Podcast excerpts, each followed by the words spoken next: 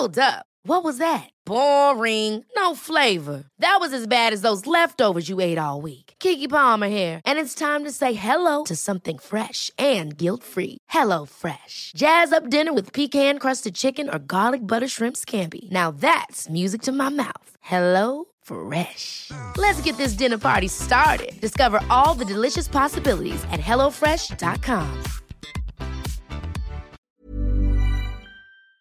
Au revoir est un podcast consacré au deuil périnatal.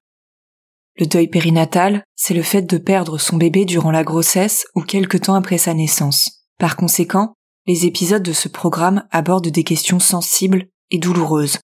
Avec mes invités, nous parlerons notamment de fausses couches, d'interruption médicale de grossesse, de mort in utero ou encore de disparition d'un enfant de quelques jours ou quelques semaines. Assurez-vous de pouvoir écouter les épisodes dans de bonnes conditions.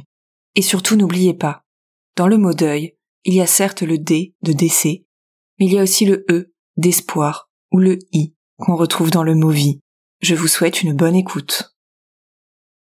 C'était très brutal euh, l'annonce et euh, je sais que ma deuxième euh, réaction ça a été il faut que je prévienne Pavel, mon, mon, mari. Et en fait là ils m'ont dit il, on l'a prévenu, il est en train d'arriver, mais je veux l'avoir au téléphone. Et en fait, c'est avéré qu'ils l'ont appelé pour lui dire qu'il fallait qu'il vienne absolument, mais ils lui ont pas dit ce qui s'était passé. Dans ma tête, euh, j'ai vu leur regard un peu. Euh, vous êtes sûr, vous voulez l'appeler euh, alors qu'il n'est pas encore là, lui dire. Et, et moi, j'avais absolument besoin de le faire, et donc je l'ai appelé. Et je me rappelle que quand j'ai dit ces mots, il est mort. C'était j'y croyais pas non plus, tu vois. Je, je lui ai dit. Et lui, euh, sa voix s'est brisée vraiment à, l'autre bout du fil. Et, euh, et là, j'ai réalisé que c'était c'était un peu la réalité, mais c'était pas vraiment la mienne. Donc, euh, ouais, c'était c'était très brutal. Et voilà, quand on sort d'une anesthésie générale, comme comme toujours, j'imagine, c'est tout est tout est flou dans tous les cas. Donc ça, en plus, c'était juste, euh, je flottais complètement. Ouais. le, choc, le brouillard en même temps pendant tellement longtemps, on va dire, euh, pendant quelques quelques semaines que euh, ces trois jours, trois quatre jours à l'hôpital qu'on a passé ensuite euh, sont aussi nimbés de, cette, de ce brouillard-là, encore plus.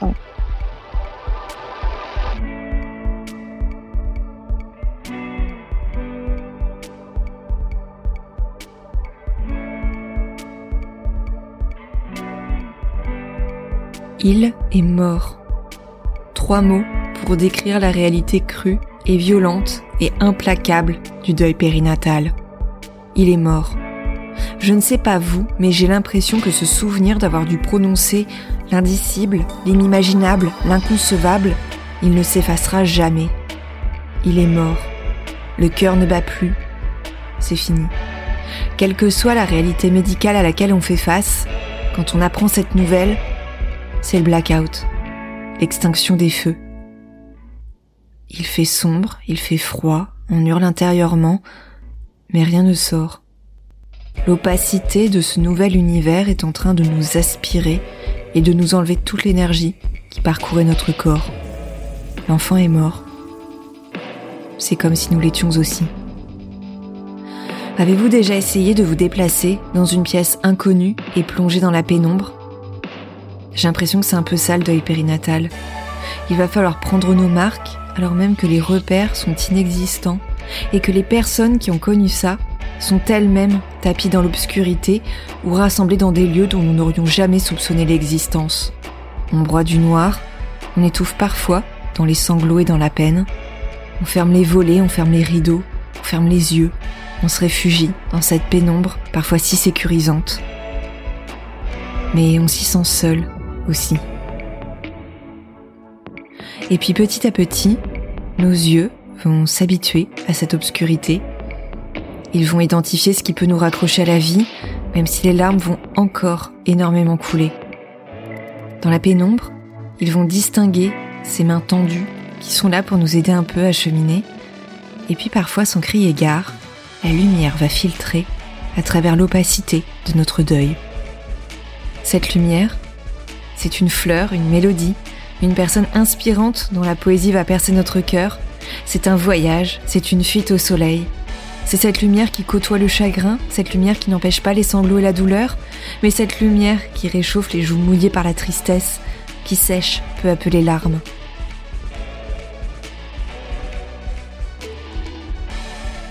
Le deuil, c'est un jeu en clair-obscur. C'est la lumière, puis la souffrance sourde et les ténèbres. C'est le brouillard, puis la clarté. Et c'est parfois tout ça à la fois. Le deuil, ce sont des couleurs insoupçonnées, une douleur indescriptible, des émotions que nous ne connaissions pas jusqu'alors. Et puis c'est une luminosité plus intense, peut-être.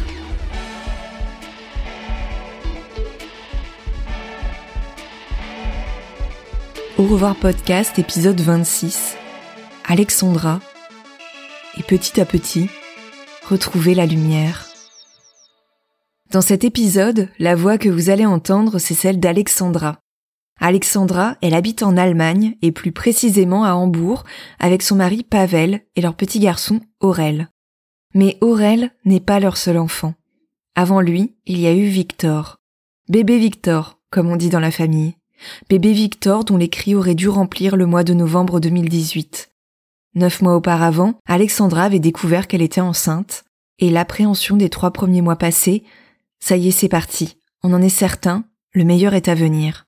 En septembre 2018, le congé maternité d'Alexandra débute donc. Là, c'est vraiment euh, le moment où on a beaucoup de temps pour soi. Donc, j'ai passé énormément de temps à, à regarder, euh, voilà, des des choses à acheter pour euh, pour préparer l'arrivée de, de, Victor. De, je, passais mon temps sur le canapé. Enfin, j'allais prendre des petits cafés. C'était c'était juste la vie parfaite le moment où voilà, tu as vraiment du temps enfin dans ta vie pour t'occuper de, de, de, de, toi et de ton futur bébé. Donc c'est vraiment magnifique. Et puis donc la date d'accouchement euh, prévue pour euh, pour Victor, c'était le, le 10 novembre 2018.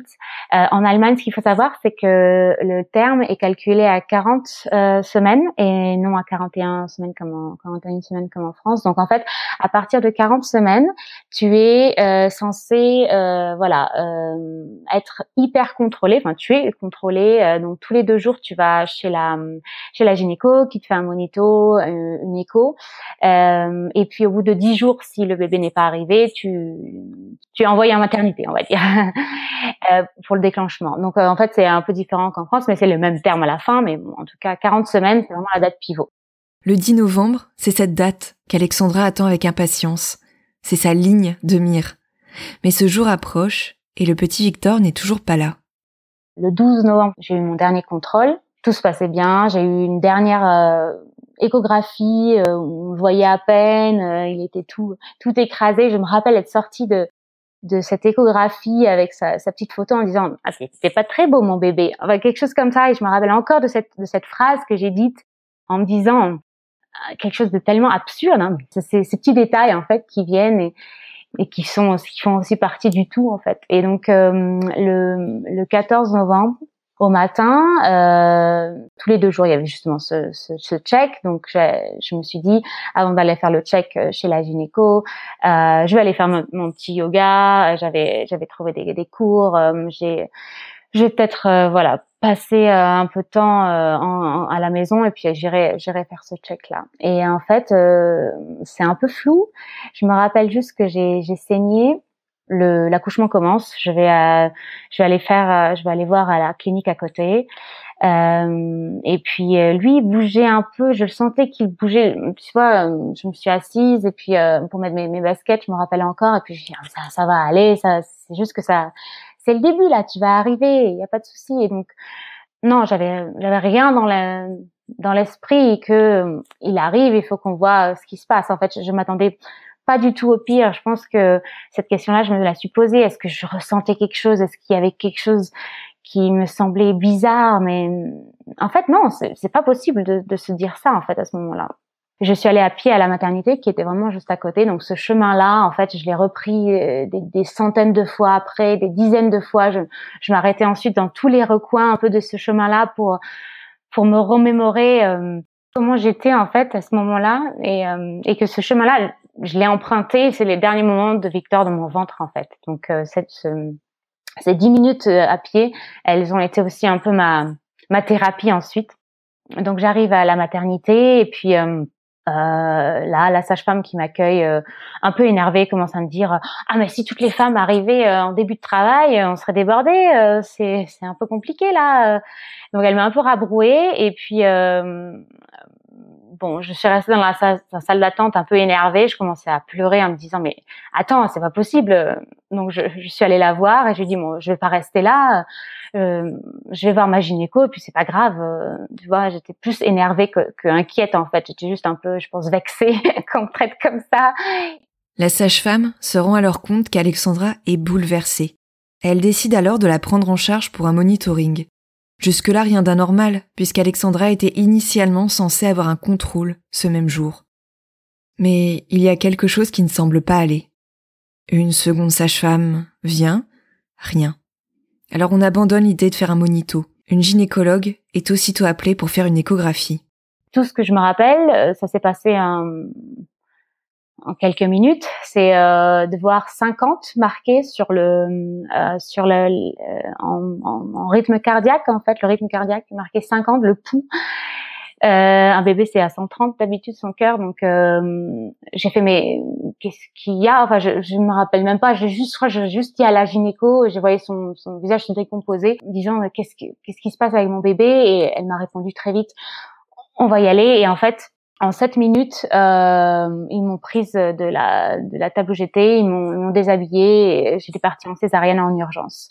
En fait, ils ont vu que son cœur euh, était euh, en train de s'arrêter j'ai su par la suite que c'était quelque chose qui était arrivé euh, sûrement quelques heures auparavant déjà parce que c'est pas possible de faiblir d'un coup pareil enfin en tout cas c'est leur, leur hypothèse c'est que il avait déjà faibli là il y avait vraiment que des restes on va dire d'activité cardiaque et euh, et donc euh, en sept minutes voilà je me rappelle juste de, ça sur sur le rapport ensuite sur le dossier sept minutes donc là en fait on va basculer euh, dans dans l'autre monde en fait et là, c'est le point de déséquilibre, de rupture. Urgence, anesthésie générale, tout s'éteint. On a toutes et tous ressenti ce moment de perte de contrôle, de saut dans le vide. Non, ce n'est pas un saut, non, c'est une chute. Alexandra est aussitôt endormie. Elle s'endort en sachant que quelque chose ne va pas, et lorsqu'elle se réveille, c'est encore un autre monde qu'elle découvre le réveil, c'est vraiment le basculement dans, une autre vie. Euh, j'ai eu l'impression euh, de commencer une nouvelle vie et euh, c'était exactement ça. En fait, je me suis réveillée un peu comme dans ma propre naissance en fait. Et je me suis réveillée, c'était euh, c'était un cauchemar. c'était la Sacha m'était à côté avec avec Victor dans les bras et qui était immobile et et elle m'a dit euh, en pleurant euh, votre bébé est décédé et en fait euh, c'est voilà le moment où tu peux pas ouais tu peux pas le croire enfin c'est je lui ai demandé mais c'est pas possible c'est un c'est un cauchemar c'est un cauchemar c'est c'est pas la réalité ça c'est c'est c'est quelque chose qui qui revient très très souvent dans les dans les jours d'après en fait où on se dit c'est pas possible on sait c'est pas arrivé c'est pas mon histoire. Même là, quand je la raconte, euh, j'ai l'impression de raconter l'histoire de quelqu'un d'autre, en fait, parfois. Mais c'est ça. Après, tout est très flou, donc c'est vrai que j'en garde un souvenir flou, mais mais je sais que c'était très brutal euh, l'annonce, et euh, je sais que ma deuxième réaction, ça a été, il faut que je prévienne Pavel, mon, mon, mari. Et en fait, là, ils m'ont dit, il, on l'a prévenu, il est en train d'arriver, mais je veux l'avoir au téléphone. Et en fait, c'est avéré qu'ils l'ont appelé pour lui dire qu'il fallait qu'il vienne absolument, mais ils lui ont pas dit ce qui s'était passé. Et je pense que dans ma tête, euh, j'ai vu leur regard un peu. Vous êtes sûr, vous voulez l'appeler euh, alors qu'il n'est pas encore là, lui dire. Je, je faisais plein d'hypothèses pendant ce temps, et, euh, et moi j'avais absolument besoin de le faire, et donc je l'ai appelé. Et je me rappelle que quand j'ai dit ces mots, il est mort. C'était, j'y croyais pas non plus, tu vois. Je, je lui ai dit, et lui, euh, sa voix s'est brisée vraiment à l'autre bout du fil. Et, euh, et là, j'ai réalisé que c'était c'était un peu la réalité, mais c'était pas vraiment la mienne. Donc, euh, ouais, c'était c'était très brutal. Et voilà, quand on sort d'une anesthésie générale, comme comme toujours, j'imagine, c'est c'est c'est tout est tout est flou dans tous les cas. Donc ça, en plus, c'était juste, euh, je flottais complètement. Ouais. Ouais, le, choc, le brouillard en même temps pendant tellement longtemps, on va dire, euh, pendant quelques quelques semaines que euh, ces trois jours, trois quatre jours à l'hôpital qu'on a passé ensuite euh, sont aussi nimbés de, cette, de ce brouillard-là, ouais, encore plus. Et c'est dans ce brouillard qu'a lieu la rencontre. Car oui, c'est un drame, mais c'est bien souvent aussi une rencontre. Ce sont ces minutes-là que l'on va garder dans un coin de son esprit à tout jamais, mais aussi dans un coin de son corps. Sous le regard d'une sage-femme, Alexandra et Pavel ont rencontré leur bébé. Bonjour, Victor. Et elle m'a dit regardez-le. En fait, euh, moi dans ma tête c'était est-ce qu'il faut que je le fasse? Enfin, je vais d'ailleurs poser la question, je crois. Hein. C'est comme ça qu'on fait. Enfin, j'avais besoin qu'on me guide en fait. Et euh, ouais, elle nous a un peu guidés. Elle, elle nous l'a montré. Elle, euh, elle m'a dit prenez-le et j'étais totalement euh, mon corps était était sans réaction. Donc c'est vrai que j'ai réussi juste à l'avoir euh, elle l'a mis à côté de mon épaule et enfin j'étais allongée elle l'a allongé près de moi. C'est le seul moment que j'ai eu vraiment proche de lui parce que j'ai pas osé de le prendre j'ai pas c'est tous ces moments là ensuite qu'on regrette hein, mais donc je me souviens et je me souviens maintenant encore souvent quand je suis dans cette position et que Aurel, le, petit frère, euh, est, aussi levé de, dans ce creux-là. Ce creux-là et c'est celui de Victor et il y a tout qui revient en fait. Ouais, elle l'a mis comme ça, mais elle elle nous a pas proposé de l'habiller. Euh, J'aurais beaucoup aimé le faire par la suite, mais je, je, pour moi c'était pas sur le moment, j'y ai pas pensé, et, euh, ni le laver, ni rien. C'était. On, nous a dit aussi qu'il y avait des, des photographes euh, spécialisés qui pouvaient venir euh, par la suite, mais je l'ai pas su non plus le premier jour. Donc on a quelques photos de, de lui, qu'elle a prises, mais on en a quatre, c'est les quatre seuls pour toute ma vie, pour toute notre vie de lui. mais oui, il y a beaucoup de choses que qu'on regrette. Après, c'est vrai que sur le moment, c'est on fait comme on peut, quoi. On pense pas du tout à l'après. Dans tous les cas, on est sur le moment. Enfin, je pensais à rien d'autre qu'à lui sur le moment, et donc euh, tout, tout est totalement euh, nimbé de, ouais, euh, tout le reste n'importe peu, quoi. C'est vrai que du coup, ça m'a tellement manqué de pas avoir de photos avec lui que j'ai fait un, un, peu un montage, on va dire. j'ai envoyé une photo de moi et une photo de lui à une illustratrice qui nous a dessiné tous les deux. C'est une illustration que j'ai euh, quelque part un peu un peu cachée euh, dans notre maison euh, que je regarde de temps en temps mais voilà c'est c'est quelque chose qui était important pour moi aussi dire bonjour à son bébé et puis paradoxe ultime de la naissance qui entre en collision avec le deuil. Lui dire au revoir quelques minutes plus tard.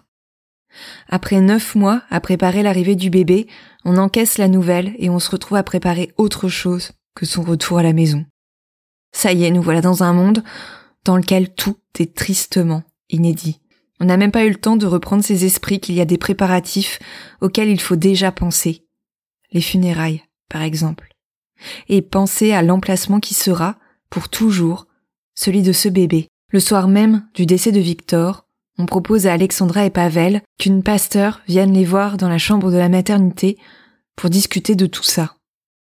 C'est là qu'on a vraiment réalisé que on n'était plus dans la vie, mais qu'on était dans la dans la mort en fait. Et en parlant avec elle, euh, euh, on est un peu voilà, on a commencé à à réfléchir, c'est un grand mot, mais euh, voilà, se poser la question qu'est-ce qu'on va faire?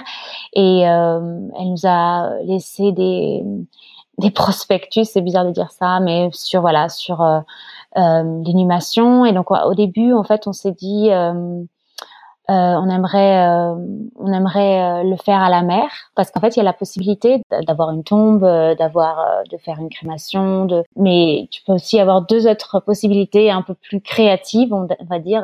Excusez-moi l'expression, mais en tout cas, c'était avec la mer. On s'est dit oh, magnifique. En fait, tu, tu prends un bateau et tu en mer du Nord ou, et donc en fait en mer Baltique et donc ils ont un carré où ils déposent l'urne et tu fais une, une cérémonie là-bas. Et donc en fait, tu déposes, euh, voilà, tu, tu, tu euh, déposes l'urne au fond de l'eau. Et pour moi, c'était c'était magnifique au départ cette, cette idée-là. Et en, en, disant chaque mère qu'on verra, il sera là en fait, et chaque eau que chaque personne de notre famille et de nos amis verront, ils seront près de Victor.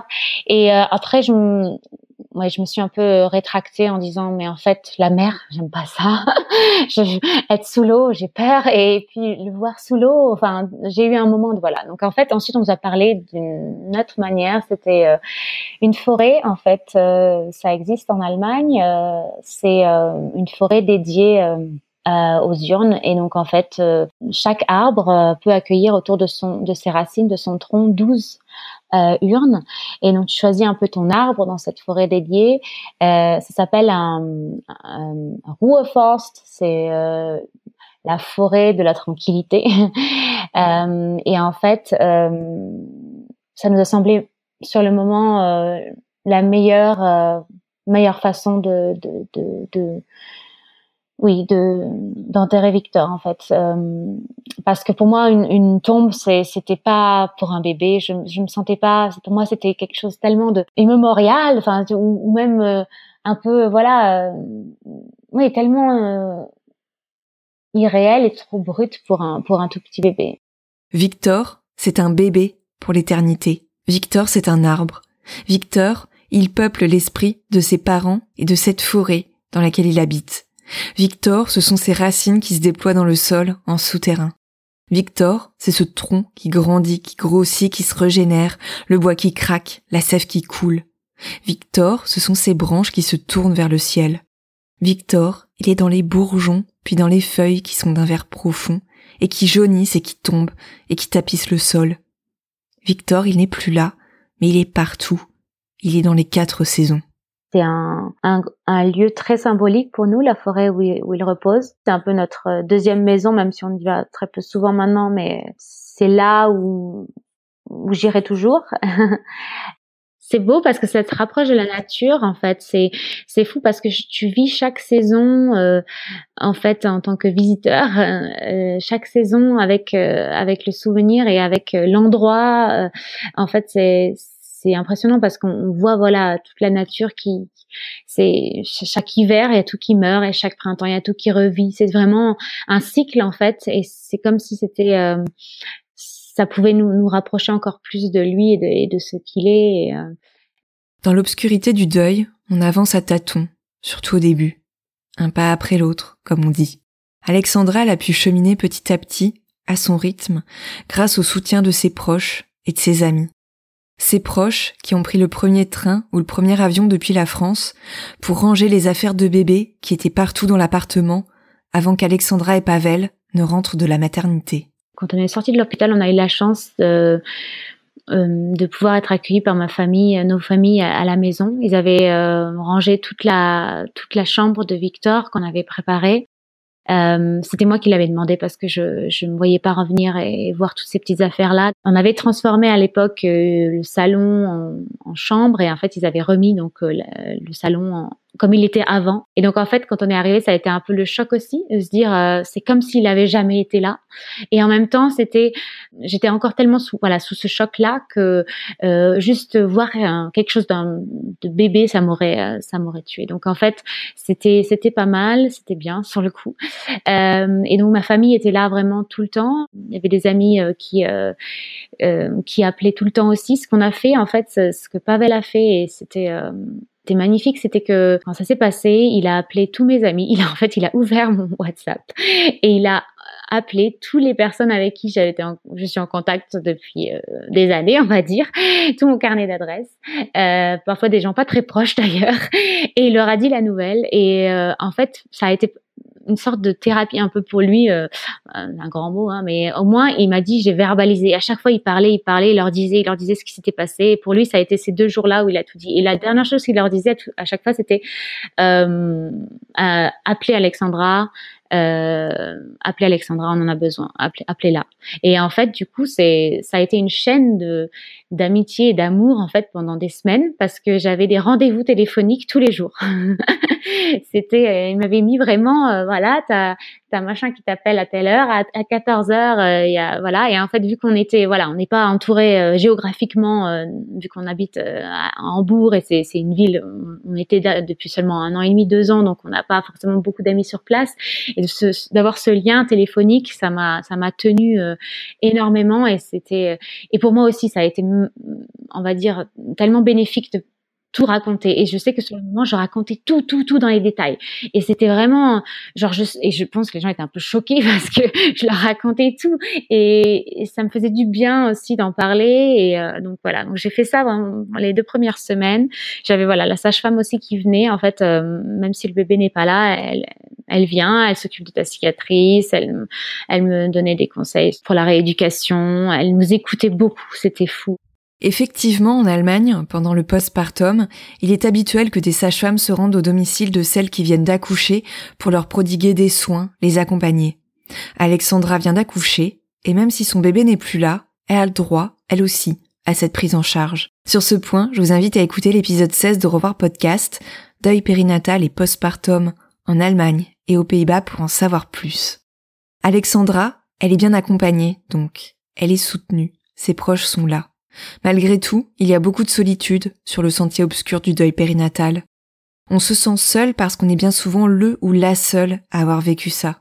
Et c'est dur de se sentir vraiment compris par des personnes qui n'ont aucune idée de ce que ça peut être, de naviguer à vue dans des nuages sombres et opaques sans savoir si un jour ça ira mieux. Mais au milieu de ces nuages, aussi épais soient-ils, au milieu des coups de tonnerre, on fait aussi des rencontres avec des personnes, des personnes qui vont nous donner des clés pour nous aider à nous reconstruire petit à petit. Ces personnes, elles ont elles aussi perdu un bébé, elles ont réappris à vivre après le drame, et elles nous comprennent, elles nous donnent des motifs d'espérer, d'espérer que la lumière petit à petit pourrait bien revenir. Ce réconfort, Alexandra l'a trouvé dans les groupes de parole qui étaient organisés dans sa ville, des groupes de parole auxquels elle s'est rendue seule ou avec son compagnon. C'est vraiment la, chose qu'on se dit au début, c'est genre c'est arrivé à personne que je connais.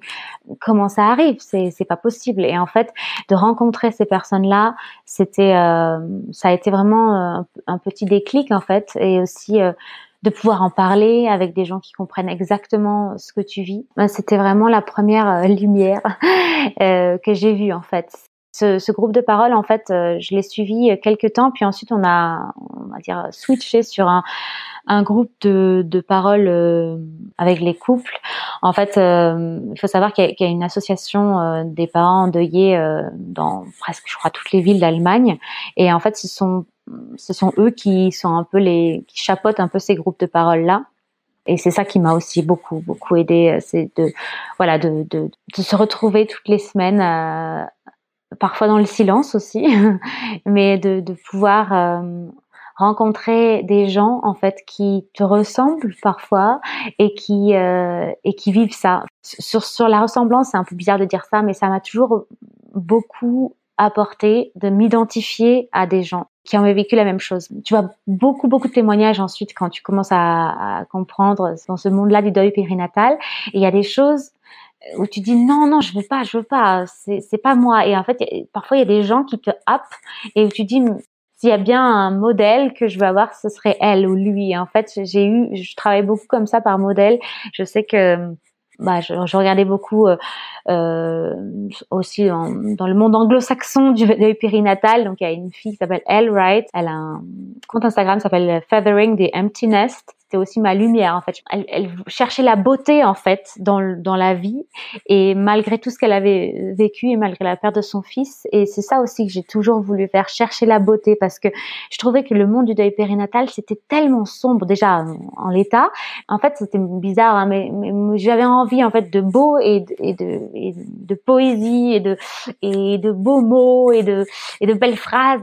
Chercher la beauté comme remède à la tristesse? Ou la beauté pour mieux accepter cette tristesse? Pour mieux l'accompagner peut-être. Ou la beauté pour essayer de surmonter tout ça? Il y a cette question qui reste pendant tellement de temps en suspens. Est-ce qu'un jour ça ira mieux? Les jours, les semaines, les mois passent et on sent bien qu'on est changé à tout jamais. que le moral est en dents de scie, qu'on sent parfois un léger mieux mais qu'il suffit de n'importe quelle petite broutille pour qu'on replonge dans des abîmes d'obscurité, que des émotions puissantes et violentes reprennent le pas. C'est le souci administratif de trop, c'est la contrariété qui te fait monter les larmes aux yeux, c'est ça, ça et ça, ces choses qui n'ont pas d'importance en temps normal, sauf que nous ne sommes pas en temps normal. Et ces petites choses, elles prennent des proportions énormes. Parce que pour Alexandra, Victor, il est mort. Il n'est plus là. C'est Victor, c'est Alice, c'est Gabriel, c'est Augustine, c'est Paul. C'est parce que ces bébés ne sont plus là que tout est sombre, que la lumière, elle revient et qu'elle part d'un coup sans prévenir, que le futur n'a plus rien de lumineux et qu'un voile opaque s'est posé sur notre chemin. Alors pour essayer d'aller mieux, Alexandra, elle a lu, elle a fait des listes, elle a fait le pari de vivre ses émotions à fond, de crier, d'hurler, de pleurer jusqu'à ce que son réservoir de larmes soit tari. Elle a appris à vivre avec Victor, et donc avec toutes ces choses qui peuvent découler de sa naissance et de sa mort, de cette rencontre en clair-obscur. Comme elle vient de nous l'expliquer, Alexandra a parlé avec d'autres parents, elle s'est cherché des modèles, elle a rassemblé autour d'elle des personnes qui savaient ce qu'elle traversait. Ce sont ses parents, du groupe de parole qu'elle vient d'évoquer, mais c'est aussi une psychologue spécialisée dans le deuil périnatal qu'elle a aussitôt contactée après la perte de Victor. En Allemagne, on trouve aussi des Trauerbegleiter, littéralement des conseillers, des compagnons de deuil. Donc en fait, ce sont des personnes qui euh, qui t'aident à, à vivre euh, le deuil tous les jours sont des sortes de praticiens euh, euh, qui euh, qui exercent et qui ont une formation officielle.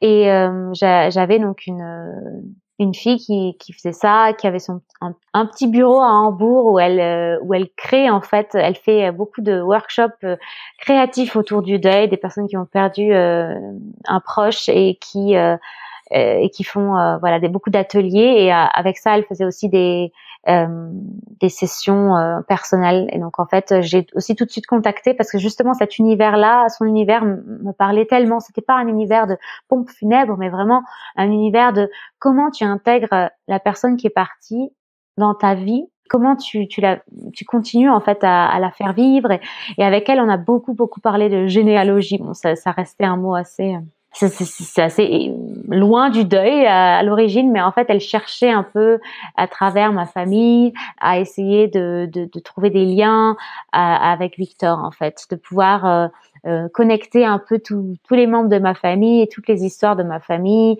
et pour essayer de d'avoir ce lien et de, poursuivre ce lien-là et de d'intégrer, euh, je pense, la tristesse et, le, et le manque comme euh, une partie entière de, de, ma vie, mais sans que ce soit, ça bloque les autres parties. Enfin, c'est compliqué à expliquer, mais en tout cas, euh, c'était vraiment euh, de parler de lui, tout en accueillant toutes les émotions aussi, de de, de, de faire sa place, voilà, dans, dans la famille et de et de travailler aussi sur euh, sur le futur aussi. Comment je verrai le futur avec lui, comment l'aborder en fait. Donc euh, euh, j'ai jamais, euh, vraiment jamais trouvé la réponse idéale, mais le fait de l'intégrer, c'était c'était tellement important parce que pour moi c'était c'était un vide alors que non, au final c'est il a une place entière et il faut qu'il la garde.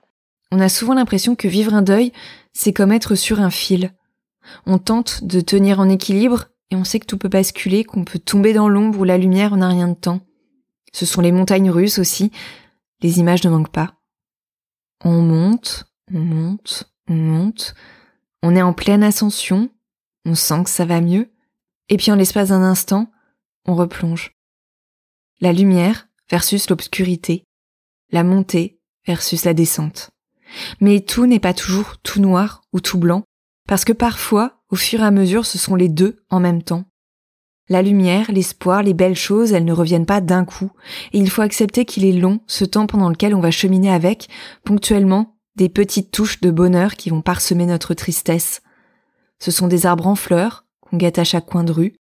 C'est un instrument qu'on réapprend à connaître. Alexandra, par exemple, elle s'est remise au piano, qu'elle détestait quand elle était petite. Sauf que maintenant, en prenant des cours, en jouant, elle se concentre sur autre chose et elle s'aménage ainsi des parenthèses de tranquillité dans cette permanente intranquillité. Il y a aussi ce voyage salvateur, ce voyage qui guérit un peu. Ce sont même toutes ces petites choses du quotidien auxquelles on ne prêtait pas attention, mais qui apportent un peu de lumière, un peu de joie, un peu de beauté.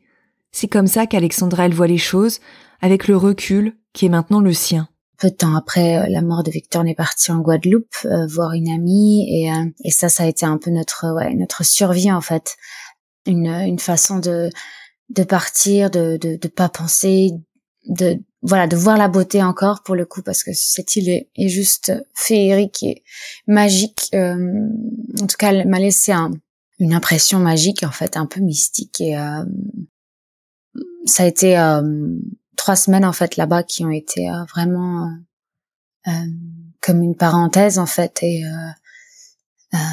même si la douleur était était là au quotidien parce que ça faisait à, peine quelques mois ça m'a aussi levé un peu le voile le voile de ce filtre noir dont je, parlais. Et, et toujours cette impression de, de, de, connexion avec la nature et depuis de, de, voir cette éternelle vitalité en fait de la nature. C'est en fait que il y a beaucoup de d'aspects de la vie qu'on voyait pas avant, euh, qui nous paraissaient euh, voilà faire partie du quotidien, qui en fait ressurgissent euh, 100 fois plus plus plus vives en fait et euh, et on apprécie ça tellement plus en fait euh, qu'avant. Pour moi, c'était par exemple la nature, je viens de, de la campagne, enfin la campagne. On va dire que j'ai toujours habité euh, dans la nature et, et, un tout petit village. Et pour moi, c'était, je me suis jamais intéressée aux arbres.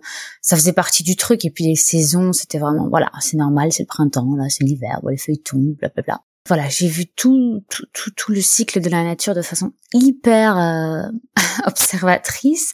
En vivant en ville maintenant, en plus, il y a peu d'arbres, mais c'est vrai que c'était surtout le printemps, le printemps 2019, en fait, j'ai eu comme une sorte de je sais pas, d'épiphanie quoi. J'ai découvert des arbres, par exemple, je connaissais très peu, mais les magnolias. Et en fait, euh, les magnolias, la beauté des magnolias en fleurs, ça m'a tellement aidé. En fait, j'ai passé des heures à, à les chercher dans la ville. Euh, quand je les ai vus la première fois, je dit, ah, mais c'est ouf cet arbre. En fait, j'avais l'impression d'être sous drogue et je l'ai photographié avec le ciel derrière enfin c'était vraiment une sorte de thérapie en fait ça me ça m'a beaucoup euh, ouais ça m'a beaucoup pas, pas aidé parce que c'est vrai que c'est ça, ça, ça, me procurait de la voilà de la beauté en fait ça, me donnait de la beauté dans le monde et ça me donnait euh, un peu de joie voilà dans la journée je sais pas comment on peut dire c'est un peu comme voilà s'il y avait un grand filtre euh, noir devant mes yeux au début et après ça s'est plus ou moins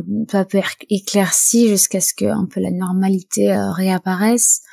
C'était euh, au début vraiment des toutes petites touches et puis peu à peu elles sont devenues plus grandes et mais voilà tout en sachant que ce filtre était là toujours en fait et un peu plus transparent peu à peu. Les mois passent et Alexandra et Pavel prennent leur marque dans cette vie qui est désormais la leur. Une vie sans Victor, mais une vie avec lui malgré tout. Victor dans leurs pensées, Victor dans la forêt, Victor qui peuple ce petit espace aménagé dans leur appartement d'Hambourg. Peu à peu, l'envie d'avoir un deuxième bébé surgit, s'installe, se confirme. Alexandra est de nouveau enceinte. Mais c'est dur de se projeter dans une autre grossesse quand on sait en fait qu'il n'y a aucune certitude ça a été une grossesse très angoissante, vraiment très angoissante, mais je dirais que ça a été aussi par touche euh, une grossesse euh, qui m'a fait découvrir euh, la vie comme elle peut être. en fait, ou la vie comme comme je devrais la vivre après, en fait, ou maintenant. C'est c'est-à-dire que c'était le futur était tellement pas sombre mais mais mais trouble. Personne ne pouvait nous dire que ça allait bien se passer. Il y avait vu qu'on n'a jamais su ce qui s'était passé pour Victor, euh, on n'avait aucun docteur qui pouvait nous dire vous inquiétez pas, cette fois c'est bon. Enfin c'était vraiment il, nous disait ça va aller, mais on, va on va voir. Il n'y a pas problème de récidive normalement. bref, c'était toujours un peu voilà sur le fil. Et bien sûr, euh, la plupart des gens nous auraient dit mais tout va bien. Mais bref, donc du coup, il fallait se concentrer toujours sur le présent. Et en fait, j'étais très souvent angoissée. C'était une période hyper dure. J'ai, j'ai vraiment, euh, j'ai fait mon petit confinement à moi-même, on va dire, avec avec Pavel. On s'est mariés aussi dans cette période en petit comité et c'était aussi comment dire un peu hors du temps en fait je dirais c'était très angoissant mais en même temps c'était la vie comme à sa valeur la plus intense en fait. C'était comme si c'était maintenant, je, je, sais ce que c'est la vie et de vivre et de et de et de voir le bonheur que ça peut être en fait. Donc euh, j'étais toujours en fait c'est comme tu dis voilà c'est toujours dans la nuance. Je dirais que ça m'a vraiment énormément appris euh, aussi sur moi et sur le fait que je pouvais être beaucoup plus forte que ce que je pensais parce qu'il y avait des moments tellement durs et combien de fois je me suis retrouvée euh, vraiment en train de, dire à, à Pavel euh, non je vais y arriver pas y c'est c'est c'est l'angoisse de trop ça ça c'est pas possible c'est pas possible. Et à chaque fois le lendemain matin ça allait mieux. Et on se relevait tout le temps. La lumière en fait elle s'est fait vraiment euh, quand Aurel est née en fait. Euh, elle elle s'était elle était apparue par touches euh, successives et je pense que elle elle était déjà là euh, depuis longtemps et même avant avant la grossesse d'Aurel, mais je, je, la sentais que, que ça irait, que l'espoir reviendrait. Enfant ou pas enfant, je, je, sentais cette force de la vie en moi, on va dire.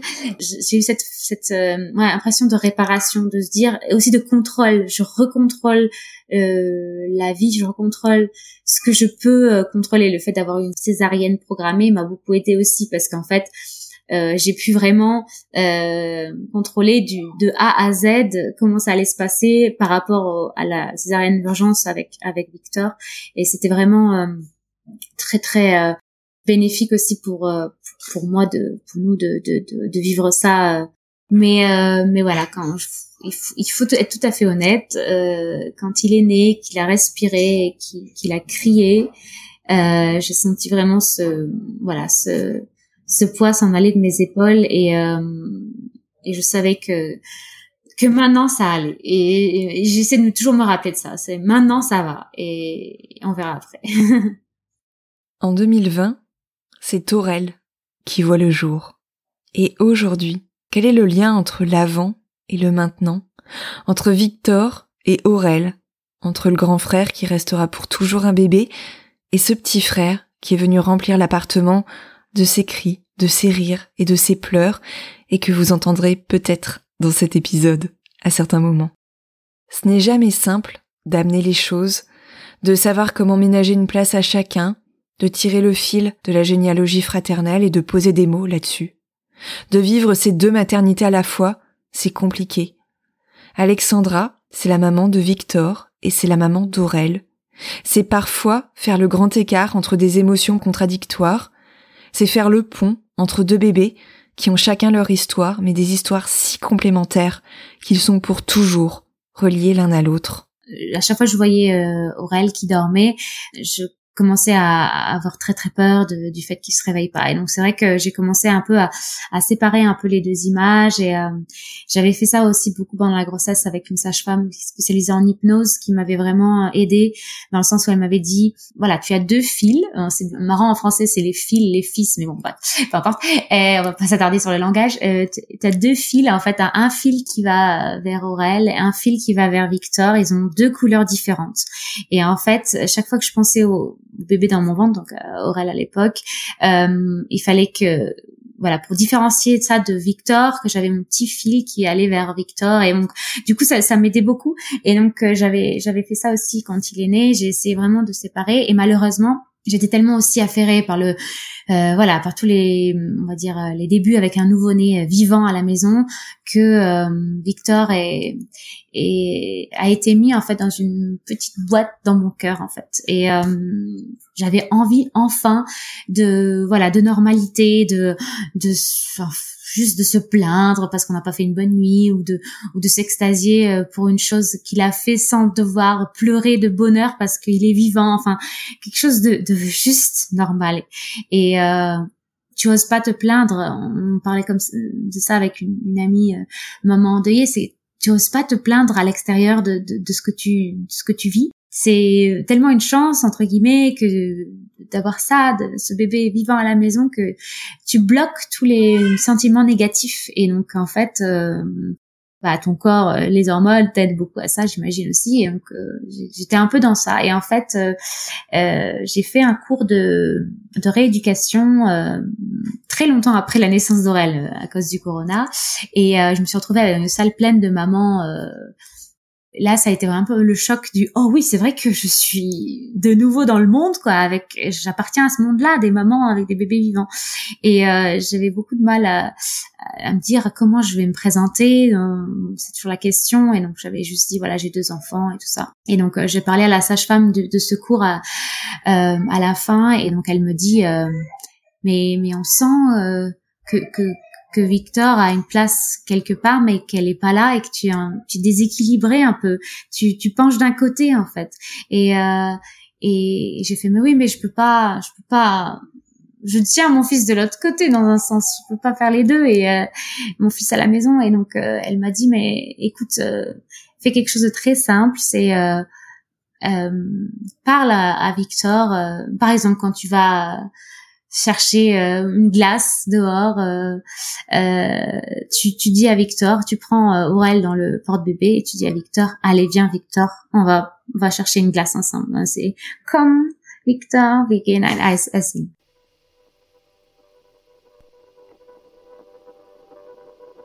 Et, euh, et en fait cette phrase, elle est tellement anodine, elle est vraiment anodine, elle est, elle est simple, mais en fait c'est, ça résume vraiment tout de notre vie de, parents euh, spéciaux en fait. C'est euh, ils sont là peu importe dans quelle situation et euh, et on les amène partout avec nous et, et, leur parler comme ça ça m'a ça m'a vraiment libérée et euh, et cette place là je voilà je l'ai prise de plus en plus et et je me rends compte que ça résonne aussi beaucoup avec tout ce qu'on fait par exemple, on a Aurel a commencé à aller à la crèche et euh, à la crèche demandaient euh, de faire un, album de famille.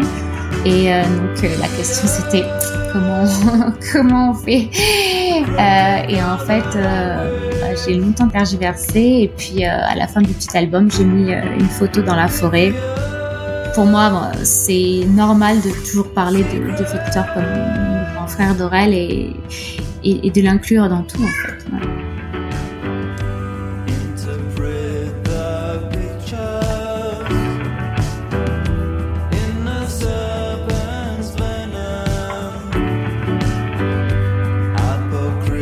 Cet épisode touche à sa fin et je remercie Alexandra d'avoir évoqué son histoire, d'avoir raconté Victor, d'avoir raconté Aurel et cette maternité en clair-obscur.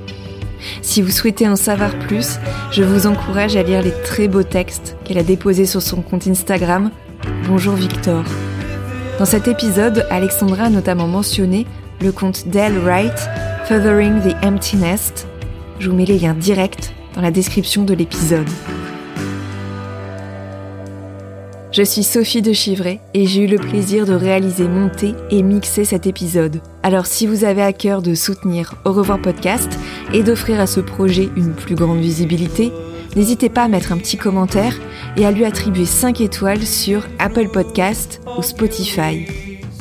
Pour m'aider à financer le podcast et les dépenses qui y sont liées, vous pouvez aussi me donner un petit coup de pouce sur la plateforme de financement participatif Tipeee. Rendez-vous sur Tipeee t-i-p-e-e-e.com slash au revoir podcast pour en savoir plus. À ce propos, je tiens à remercier chaleureusement la quarantaine de personnes qui a participé à cette campagne de financement en janvier, ces personnes sans qui je n'aurais pas pu payer les frais d'hébergement du podcast pour 2022. Merci à Lauriane, Estelle, Virginie, Julie, Laureline, Pauline, Audrey, Clémence, Julie, Camilla, Nathalie, Edwige, Claire, Yolanda, Gabi, Morgane, merci à Victor, Catherine, Laura, Mathilda. Merci également à Alison, Adèle, Delphine, Rabat, Raphaël, Marine, Séverine, Lucille.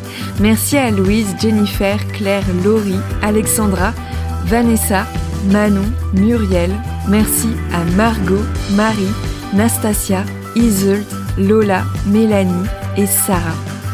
Merci infiniment pour votre soutien, je suis extrêmement touchée par votre générosité. Je vous remercie pour votre écoute et je vous donne rendez-vous la semaine prochaine pour le premier épisode de la mini-série Journal d'une grossesse d'après. En attendant, n'hésitez pas à suivre l'actualité d'Au podcast sur les réseaux sociaux et plus particulièrement sur le compte Instagram au revoir.podcast pour découvrir du contenu supplémentaire pour lever le voile sur le deuil périnatal. Je vous dis à très bientôt.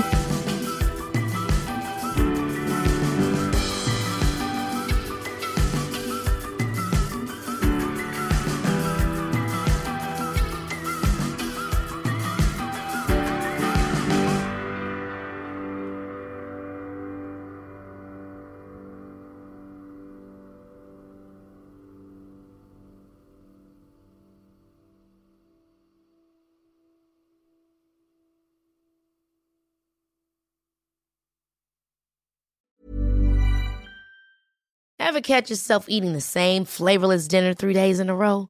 Dreaming of something better? Well, HelloFresh is your guilt-free dream come true, baby. It's me, Kiki Palmer. Let's wake up those taste buds with hot, juicy pecan-crusted chicken or garlic butter shrimp scampi. Mm. Hello Fresh. Stop dreaming of all the delicious possibilities and dig in at HelloFresh.com. Let's get this dinner party started.